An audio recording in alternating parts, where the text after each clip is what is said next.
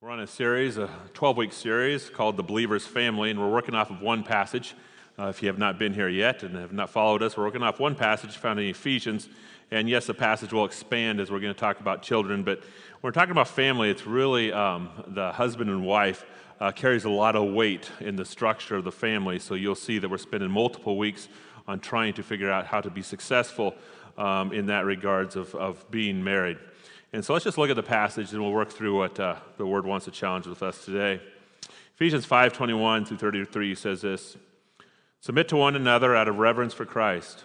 Wives, submit to your husbands as to the Lord. For the husband is the head of the wife, as Christ is the head of the church, his body, of which he is the Savior. Now, as the church submits to Christ, so also church, uh, wives should submit to their husbands in everything. Husbands, love their wives, just as Christ loved the church and gave himself up for her to make her holy, cleansing her by the washing with water through the word, and to present her to himself as a radiant church without stain or wrinkle or any blemish, but holy and blameless. In the same way, husbands ought to love their wives as their own bodies. He who loves his wife loves himself. After all, no one ever hated his own body, but he feeds and cares for it just as Christ does the church, for we are members of his body. For this reason, a man will leave his father and mother and be united with his wife, and the two shall become one flesh. This is a profound mystery, but I'm talking about Christ and the church. However, each one of you also must love his wife as he loves himself, and the wife must respect her husband. Now, as we look through this passage, we've been working at a lot of verbs that are there submit to one another out of reverence for Christ. That means husbands submit, wives submit, go underneath to lift that person up, and then it moves from wives submit to your husbands as he is a savior. Then husbands love their wives. These word, these verbs are driving the passage. But as these verbs are driving the passage, uh, we can consistently say, I know, I know, I know, I know, I know I need to do this. I'm supposed to love, I'm supposed to submit, I'm supposed to serve, I'm supposed to give. But there's one thing that we just don't talk about very often, and that is why is there such an overwhelming conflict in our marriage? Why is there so much conflict even inside of me in the process of being married? I mean, I don't have this much conflict with anybody, and all of a sudden I get married, and then I have this massive amount of conflict with the one that I'm supposed to love. In fact, nobody makes me more mad than my mate. Why is that? Nobody makes me more mad than my mate. And it seems like we just constantly argue. I don't argue with anybody, but then I come home and it seems like we just always have an argument that is on the table. Why does she make me so mad? Why does he make me so mad? And why was it never like this before?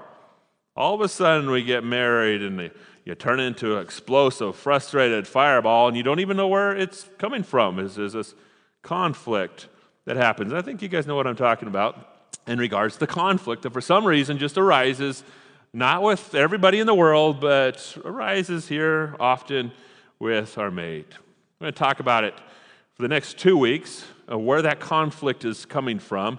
And uh, it's founded in two different words the conflict in marriage is based upon hurt and hunger. What we're going to do is we're going to talk about hurt this week and we're going to talk about hunger next week. But hurt and hunger can be located to every single argument that has ever taken place in the past. And if you go through an argument this next week, hurt and hunger will be the driving force that is sending that argument that is happening. So when we look at the word hurt, we want to look at three different categories what we need to know, what is the problem, and then what is the solution? So, what do we need to know? Number one, just things we have to know. As a result of sin, we all suffer from hurt. Hurt comes into two different categories. It comes in from feelings and also scars that could take place in the past. Feelings, you feel what? Feelings of inadequacy is a pain that many people, many people have. I'm inadequate, therefore I carry a load, I carry a weight, I carry a frustration that does not feel good. I, a concept of thinking that you're weak is a pain, is a hurt. I'm inadequate, I'm weak, I'm not strong enough. I go to work and I'm not strong enough in my position, and everybody else is way above my level, and all of a sudden the judgments start to take place upon ourselves. I'm not very smart, I'm not very beautiful, my appearance is not what it should be. You know, being married to my wife and raising two daughters, she just said a comment once before is that ladies will just judge their body and appearance no matter what they look like. No matter how beautiful they are, they're just always judge your appearance and judge the body. It's a weight, it's a pain, it hurts. And as it hurts, it consumes our emotions, it consumes our thoughts, it consumes our action, it consumes our behavior. We don't feel like we're good enough. It's hurt. We don't feel like we're successful. We feel unsuccessful. We feel unconfident. It's a pain and weight that is on us. We feel guilt from maybe past raising our kids and looking back after your kids are raised and say, well, why didn't I do this? Why didn't I do this? Why didn't I do this? I wish my kids were involved in church, but they're not because of what I did. It's a weight, it's a pain that sits inside of us that it hurts. Past sins, past relationships, past divorces. So we have all these pains that are taking place that are in our lives, and when we walk in the door, they're, they're there. The other thing is that scars, things that have taken place in the past, maybe those are being raised from an alcoholic parent. Maybe it's, it's being raised from an abusive parent. Maybe it was a sexual abuse that took place when you were young. Maybe it was just the concepts of walking all the way through junior high and high school and then into college, and you're the one that was ignored. You're the one that was sitting on the bench. You're the one that was treated as somebody that, ah, I don't have it on me now because of what happened then, and therefore you're still carrying it. Every one of us hurts. In fact, I heard a preacher once say that when people walk into your doors of the church, this is advice that was given to me. He says, You don't need to make people feel guilty. You don't have to beat people down for service. You don't have to throw even more weight on them because we come in the doors with all of our hurts and when we first walk in. It's already there, and we, we feel it, and it is heavy on us, and every single one of us faces it. Number two, another thing we need to know is marriage does not bring us into conflict with our spouse, it brings us into conflict with ourselves. When you get married, every inadequacy comes to the surface. Every inadequacy comes to the surface. Why? Because as soon as you get close to somebody, you don't necessarily see that person. What you see is yourself starts to arise. And then those inadequacies start to haunt you, they start to torment you. Every attitude that you even had all of a sudden comes to the surface. I mean, your behaviors, impatient, moody, angry, it all comes to the surface when what? When you become married. Or when you get close to somebody, you're able to see exactly who you are. Never forget the time that I was dating my wife now but uh, the time that I was dating quite a few years ago, I was driving through the town of Salem. Now, I grew up in the town of Gold Beach, and they only had one stoplight. And uh, one stoplight mean I didn't have to wait for traffic. You know, you just drive because it's not a very busy town. And then I get to Salem, and I'm sitting there driving. It's like stoplight after stoplight after stoplight, and they don't form in a way that you would have green, green, green, green, green. They form in a way that you have red, red, red, red, red, red. And every time you show up one, it turns red on you. And I was a little frustrated. It's like, why in the world are they always red every time I pull up? And my girlfriend at the time, you know, said, which was Jody, um, you are the most impatient person that I have ever met. And I'm like, you know, people could call me different things, but nobody's ever called me impatient. And I am not impatient. In fact, I've never been impatient in my life until you came into the car. and to my point exactly. All of a sudden, your behavior rises when somebody else is in the car. And as somebody else is in the car, you all of a sudden get to see yourself. In fact, all the scars that have taken place in the past, they come to the surface. They come to the surface. An abuse that has taken place in the past, it, you can hide it, you can shove it, you can ignore it, you can pretend like it never happened. But then when you get married, you know what's going to happen? You're going to have to face it. Why? Because all of a sudden it rises to the surface an absent father, a father that would never tell you that he loved you, a mother that beat you and abused you. All those things you can hide and you can put down and say, okay, it's no big deal. But once you get married, all of a sudden you walk up to your mate and all those things start to rise to the surface. Why do they rise to the surface?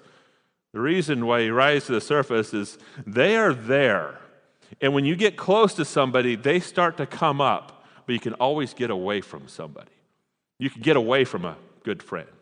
You can get away from parents that will bring things up to the surface. But when you go into a marriage relationship and you get close, you get extremely close, what happens? All those things rise, and you can see who you are, and you can't leave. Almost in a sense that you feel trapped. And in the process of feeling trapped, of all these things rising to the surface of who you are, you have to do one of two things. You have to deal with yourself, or you're going to destroy your marriage. That's how it works. You have to deal with yourself, or you're going to destroy your marriage. You have to face with what has taken place, or you're going to take and leash out on your marriage. It's just things you need to know. So, what is the problem? Why is it so aggressive? Why is it so hot? Why is it so strong? Here's the problem. Number three, hurting people hide. You ever had these thoughts or words that come out? Many people in their marriage have these thoughts. They have think like, "Why don't you talk to me? Why doesn't my mate talk to me? Why do you feel so distant? Why don't you share your thoughts? Why are you ignoring me? Why don't you care? Why don't you let me know what is going on? Why don't we have sex anymore? Why are we not connected? Why is there just a wall, a barrier that is in between us? Why can't we come together and be close? You know, we have these thoughts to our couple, to our, to, to, inside of our marriage. Well, what's going on? When we hurt, we hide. We put the walls up and then we step back and we refuse to give ourselves away. Why? Because of pain. We come from it naturally. I want to go back to Genesis after the marriage took place with Adam and Eve, sin all of a sudden entered the system when they are deceived by Lucifer. And watch what the reaction is. Genesis 3 7 says, Then the eyes of both of them were open, and they realized they were naked. So they sewed fig leaves together and made coverings for themselves. Then the man and his wife heard the sound of the Lord of God as he was walking in the garden in the cool of the day. And they hid from the Lord, got among the trees in the garden. But the Lord God called to them, Where are you? He answered, I heard you in the garden, and I was afraid because I was naked, so I hid. You see shame, you see guilt, you see fear, and you see a reaction to it. I cover myself up, and then all of a sudden I hid. There's your block.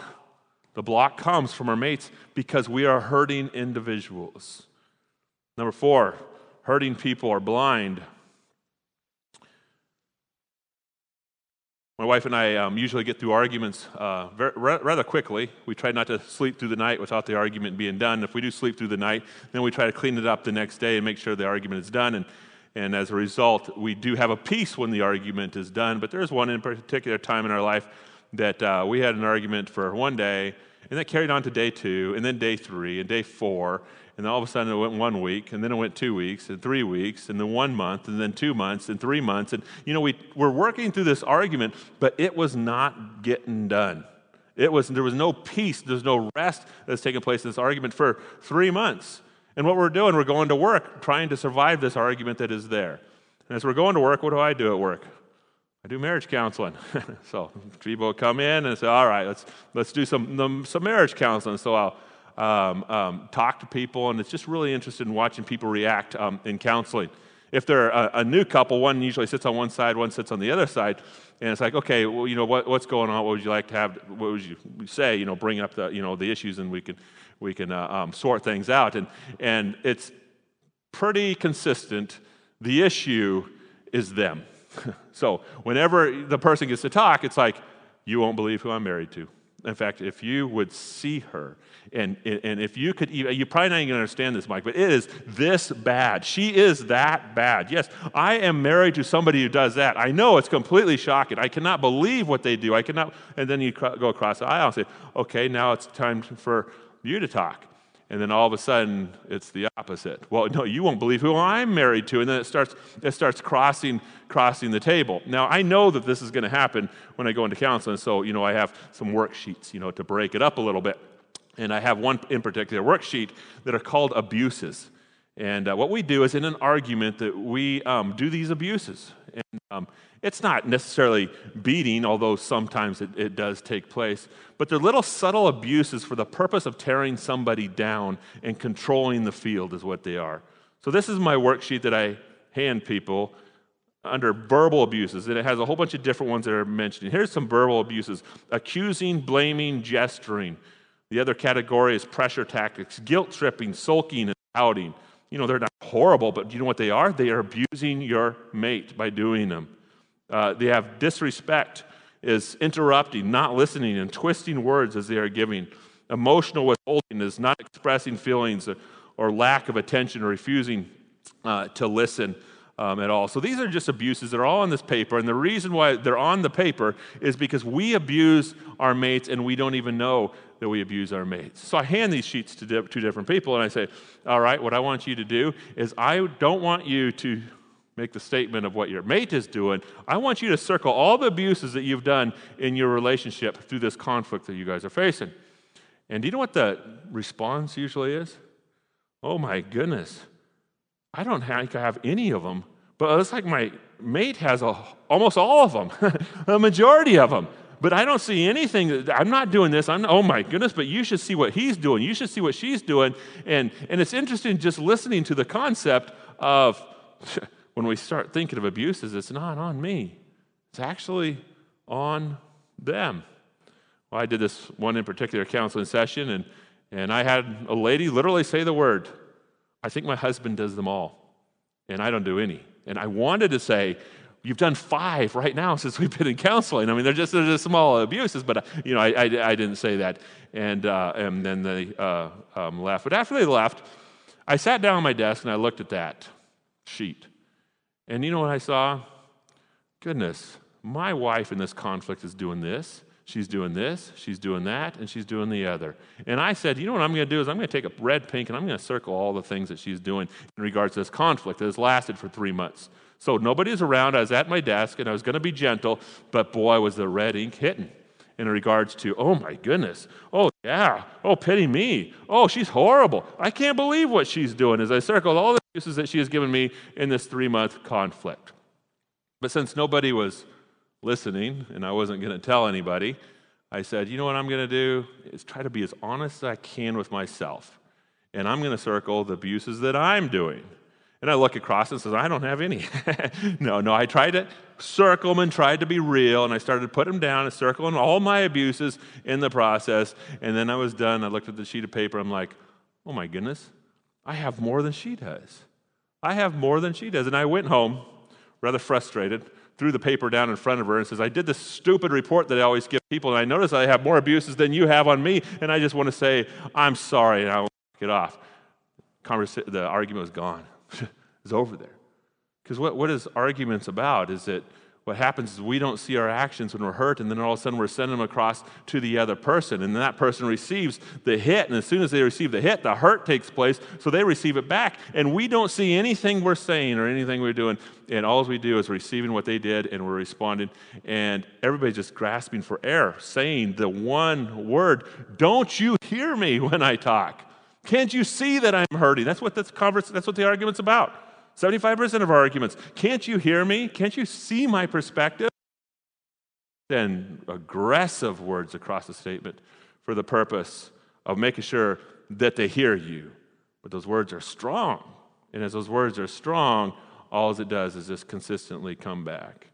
And when I said the words that I had more abuses than her, it gave the marriage air to say that, you know, we're messed up, but we're forgiven. My wife and I look back at that one comment, that one conversation that, that I had, and we hang on to it because we've always got to look at ourselves. Because remember what marriage does? It brings you to the surface, not them. It brings you to the surface, and then what do you do? You lash out when you start seeing yourself. We come from it naturally. Genesis 3 says this, and he said, Who told you that you were naked? Have you eaten from the tree that I have commanded you not to eat from? The man said, The woman you put here with me, she gave me some fruit, so I ate it, of the tree, so I ate it. Then the Lord said to the woman, What is it you have done? The woman said, The serpent deceived me, and then I ate it. Look at Adam's words, probably some of the most aggressive words in Scripture. The woman you put here with me, she gave them to me. Who's he blaming? He's blaming God. He's not blaming the woman, he's blaming God. Everything was perfectly fine until you put her here. But God, since you made the decision for putting her here, look at what she's done. It's your fault, and it's also her fault. Why is he doing that? Because sin just entered his system and he feels the pain. And as soon as he feels the pain, what's going to take place? It's going to be everybody's fault but yours. In fact, we think about the words that would come out of our world today is that I hate God. We hear those words. I'm just mad at God. I'm just frustrated at God. Why are we saying those words? The reason why we say those words is because we hurt. And as soon as we hurt, all of a sudden, well, I can't believe God would do that. And all of a sudden, the aggression starts to go off of us, not on this, but off of us, and then aggressively towards others. Hurting people are blind. Number five, hurting people hurt people. Worked at Hillcrest Youth Correction Facility and just met a new person that actually worked with me during the process of Youth Correction Facility. And, and as you work in the Youth Correction Facility, uh, you're working with um, kids that have done horrific crimes. But there's a consistency with the crimes that are taking place, and this is a consistency. Abused people abuse. The sex offended, sex offend. The violent offended, violently offend. What has happened to you then crosses the street to happen to somebody else.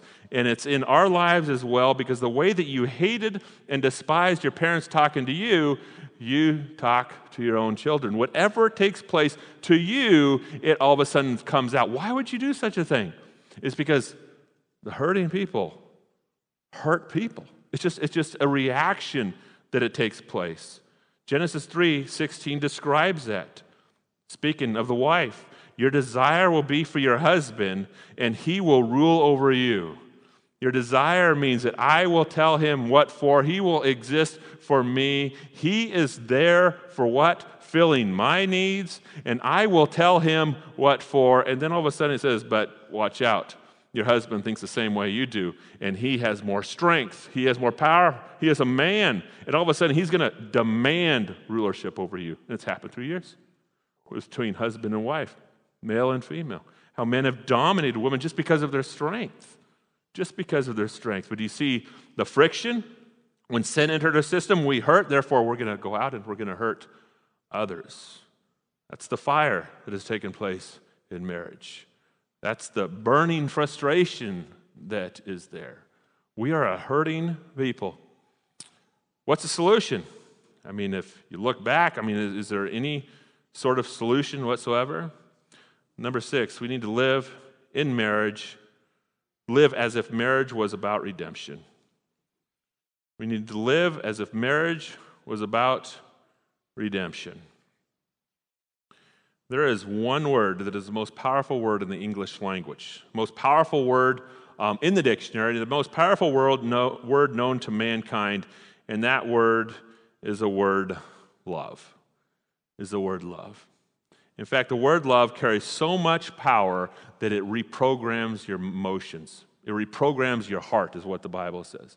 It reprograms your thoughts. It's, it reprograms your heart, actually reprograms your thoughts. It reprograms you completely and entirely, makes you into a different person. The concept of this word, love. We see it take place in the gospel. We see Jesus leave heaven and come to earth, live a perfect life, a life that you could not live, and then move to a cross, taking all your sins and putting it on his shoulders, and suffer and die because of what you have done. An extreme statement of love. And then go to the grave. And as he went to the grave, he rose again three days later and now lives for you. I mean, think about that gospel a statement, a, an entire statement of love. And when you look at the attributes of God, when you look at the attributes of the Creator, when you look at the, the power, the majesty, the glory in the Old Testament on who God is, and then you watch that love go to a cross and say, It is about you that I will die. It is about you that I will raise again. And when you see that love, what's it going to do? reprograms you, reprograms your heart. Was Paul's heart reprogrammed when he accepted Christ as his Savior? Paul the Apostle was walking the road to Damascus for the purpose of what? Killing Christians. I'm going to kill them. I'm wiping them out. And all of a sudden, Jesus appeared to him, and it was a shock to his system called salvation that Paul, Jesus says, Paul, Paul, why are you persecuting me? And he's like, I'm not persecuting you, I'm persecuting them. By persecuting them, you're persecuting me. And look what I've done for you. I've died on the cross for you, and I rose again so you can live. And all of a sudden, Paul the Apostle believed. And that act of love had such an impact on his heart. He was completely reformed. Completely reformed. And what did he do for the rest of his days? telling the world about this amazing love that was offered to him through that gospel. Why is he reformed? Because that love gave him a new identity. It gave him a new strength. It gave him a new home. It gave him a new worldview. It gave him absolutely everything. Christ was not seen, and all of a sudden, Christ was believed, Christ was accepted, and it brought a transformation that took place. And it's all under the concept of this word love. We are hurting people, and the place that we will find freedom and strength is only in Jesus Christ and his redemptive work with a concept of the love that came behind it. But then we've been given another gift that's on this world. Do you know what that gift is? The gift of marriage. The gift of marriage. Yes, God has given us amazing love that completely reprograms us. But then He's given this other love that carries a lot of strength in this world to reprogram you. In fact, your spouse, spouse's love has the power to reprogram your self image. In fact, what, the, what your spouse says carries a power to make you think differently, literally, about yourself. You feel inadequate, and all of a sudden your wife says, Inadequate? You're absolutely amazing. You're absolutely everything that I wanted. You're absolutely everything that I needed. You can't feel inadequate with what we've got here and the connection that we have here. When your mate starts speaking like that, do you know what it's going to do? You're going to walk out with strength, even if the whole world says you're inadequate. You get back home and says you're adequate. You're just like, oh my goodness, this love that my mate is offering me carries a power, carries a power that reprograms even your thinking about yourself. You feel weak? Your mate says, Why do you feel weak? I need your strength. I use your strength. I love your strength. I need your strength. I starve for your strength. I don't know what I'd be without your strength. And all of a sudden, your mate's going, Maybe I'm not so weak. What is it doing? Is it's it's a gift from God. Marriage is a gift from God to reprogram your thinking, and that one word that is driving the gospel is the same word that God has commanded mates to do with each other. Love each other as Christ loved the church.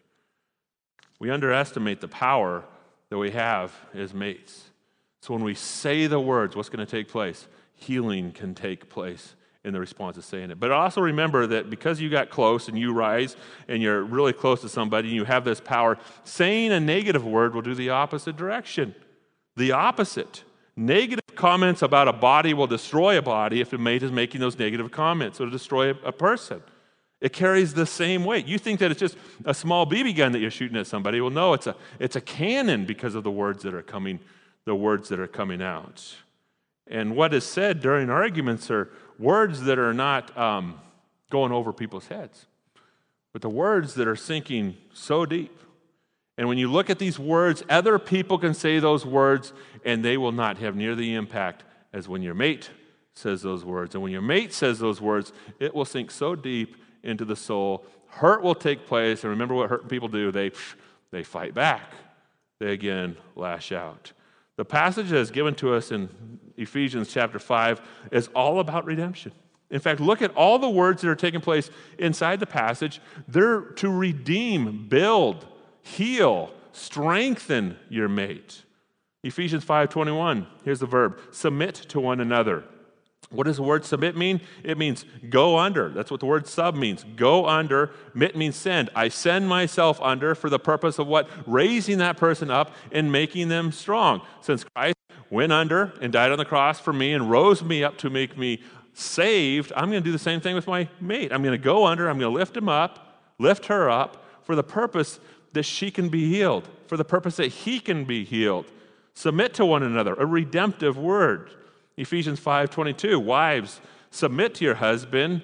He is the Savior. Wives, you want a good Savior? You know, uh, Paul is, is putting these words in, the, in a direction to the wives because you want a strong man. And you carry so much strength to make him strong. Therefore, go underneath, lift him up, and make him the Savior that you've ever dreamed about, the Savior that you've ever always wanted in regards to somebody that is here on this earth. Ephesians 5:25 says this, husbands, love your wives just as Christ loved the church and gave himself up for her to make her holy, cleansing her by the washing with water through the word, and to present her to himself as a radiant church without stain or wrinkle or any other blemish, but holy and blameless. Look at the first two words that are in that verse husbands, love. And then all of a sudden it says, the same way I do. And here is the result of the way I love, using that one powerful word in the English language. Here's the result of what takes place it will make you holy, it will cleanse you, wash you, made you radiant without stain, wrinkle, or blemish. That's the weight of that word and what it carries. So God is saying, as if I've done it, now I want you to do what? Do it to your wife, is what that passage is saying. An aggressive word with a massive amount of power we have as men, and how do we use that power? Ephesians 5:31, we get more verbs. For this reason, a man will leave his father and mother and be united to his wife, and the two will become one flesh. This is a profound mystery, but I'm talking about Christ and the church. You see the connection all the way through? When it starts talking about a mate's power, Christ has to be in the center of that because he carries the ultimate power. So he's rocking it back and forth. Do you see the power that I have to reform and transform individuals? You get a, just a touch of that power. I mean, it's not, as, not nearly as strong as Christ, but you get a touch of it with your mate. Why? Because we all need to be healed. So, what should we do? We should walk into our marriage with a redemptive concept on our mind.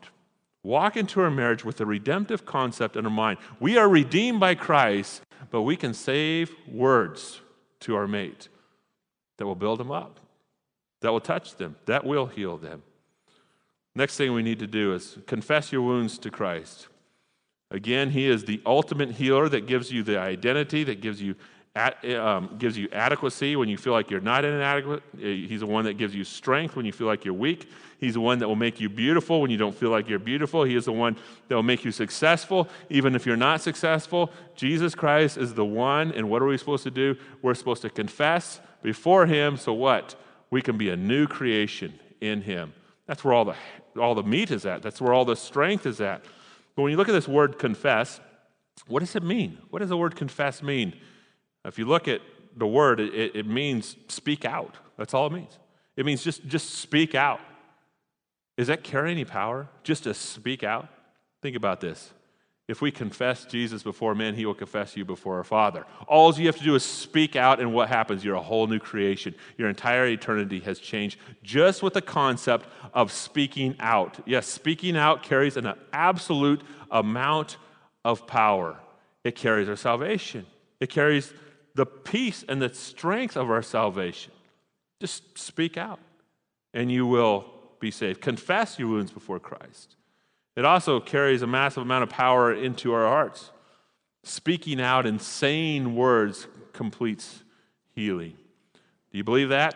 Well, if you look at the counseling ministry, um, it's a multi billion dollar ministry. And in a multi billion dollar ministry, it must be working. Something must be going on in counseling where people are being healed. Otherwise, it would not be a multi billion dollar ministry.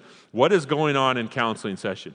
What is going on in a counseling session, because I went to a counseling class that is in seminary, they give the counselors instructions that they are only to speak 20% of the time, and your client is supposed to speak 80% of the time.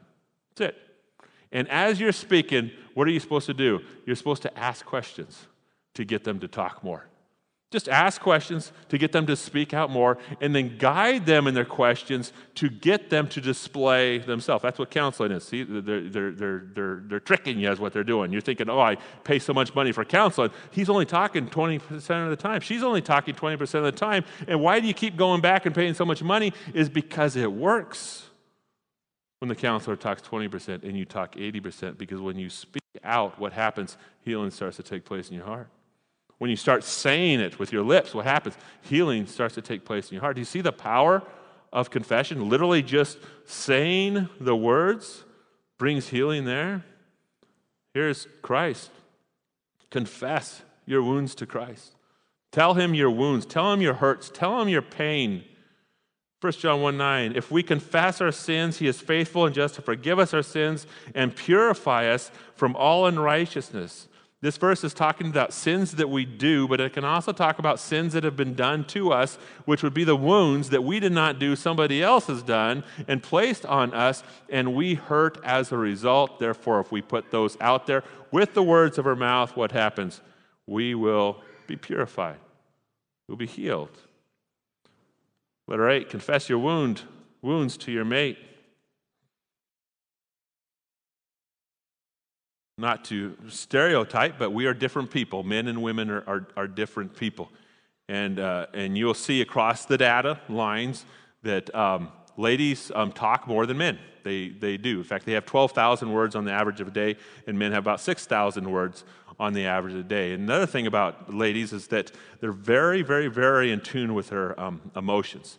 And men are not so as in tune with their emotions, but, but the ladies are very, very in tune with emotions. It's a gift that he's given ladies that, that men don't have, but he's, he's put us together to be stronger in that regards. So if, if our wives, which is even called the weaker vessel, which what, what would that mean? What that means is it could be even be a strength that I'm so in tune with my emotions, but therefore I'm going to struggle a little bit more with my pain.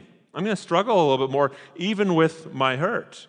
And so as ladies talk, what is the man supposed to do? What is the husband supposed to do?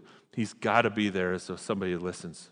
He has to be a listening machine, somebody that listens intently because as words are being spoken and as words are being said, she is healing. And it goes across with men too, because men need healing as well.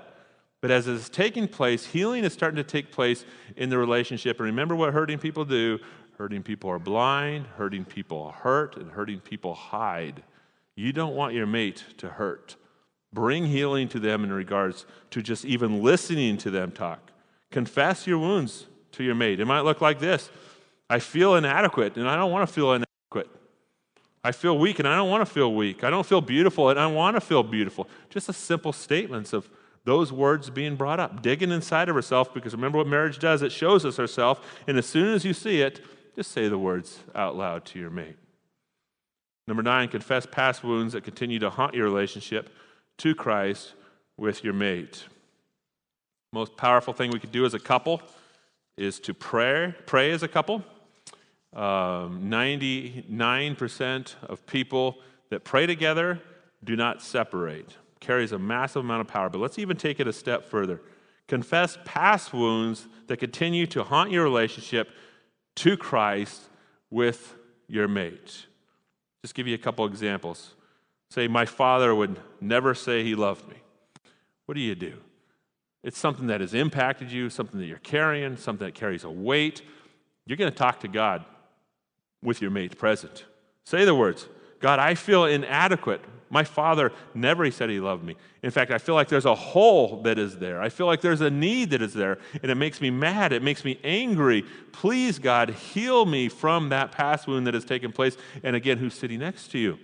Your mate, as you're talking to God. Extreme amount of power. Raised by an alcoholic mother. You can just say the words God, my life feels out of control because it was out of control there. Therefore, I am a person that controls my children, a person that dominates my job, a person that has this sin that has taken place years ago, and as a result, I've reacted to this sin, and I need healing. And who's sitting next to you to reaffirm you? Your mate, as he's listening to you, as she is listening to you, pray and bring this confession forward.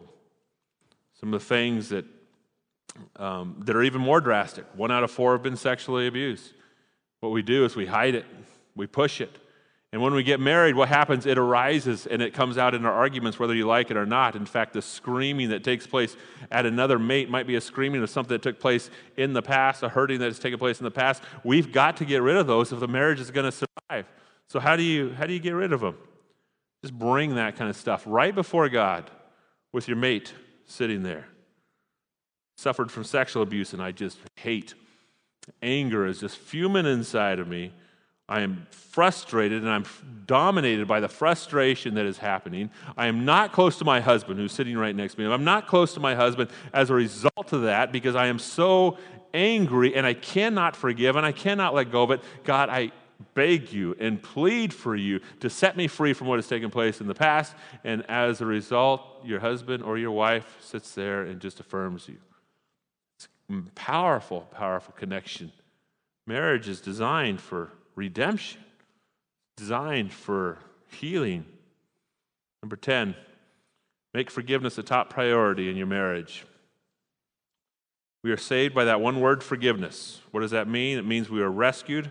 We are brought out of the kingdom of darkness and into the kingdom of light. We are redeemed. We are washed clean. We were once dead, but now we are alive. We were once lost, but now we're found. And it's all directed on that one word because we are forgiven. We can literally say that I am free.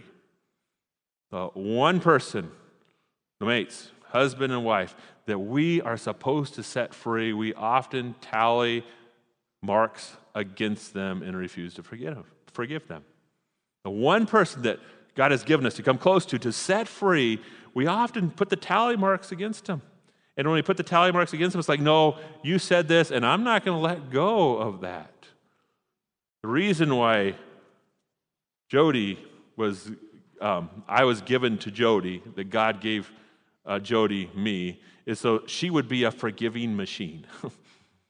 Because she looks at me, and as she looks at me, she's like, oh my goodness, I'm going to have to forgive constantly. And I'm going to have to forgive fast. And I'm going to have to forgive quick, quick, because I'm married to Mike Dodera, and oh my goodness, he sure takes advantage of that for me to be a forgiving machine. So I got to forgive, forgive, forgive, forgive, forgive, forgive.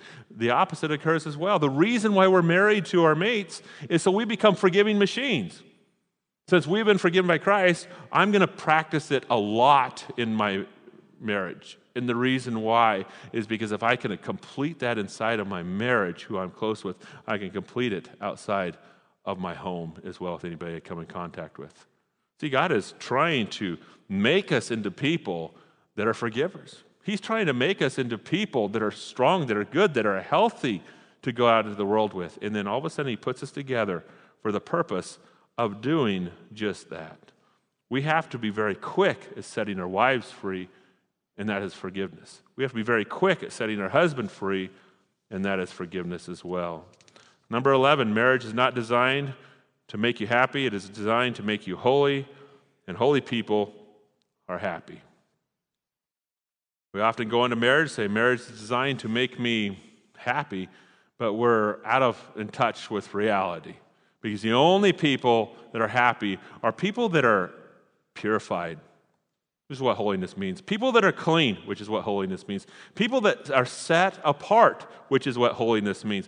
People that don't have sin, the destruction brought into a relationship, is what holiness is mean. Holiness means that you function the way you're originally designed to function before sin entered the world.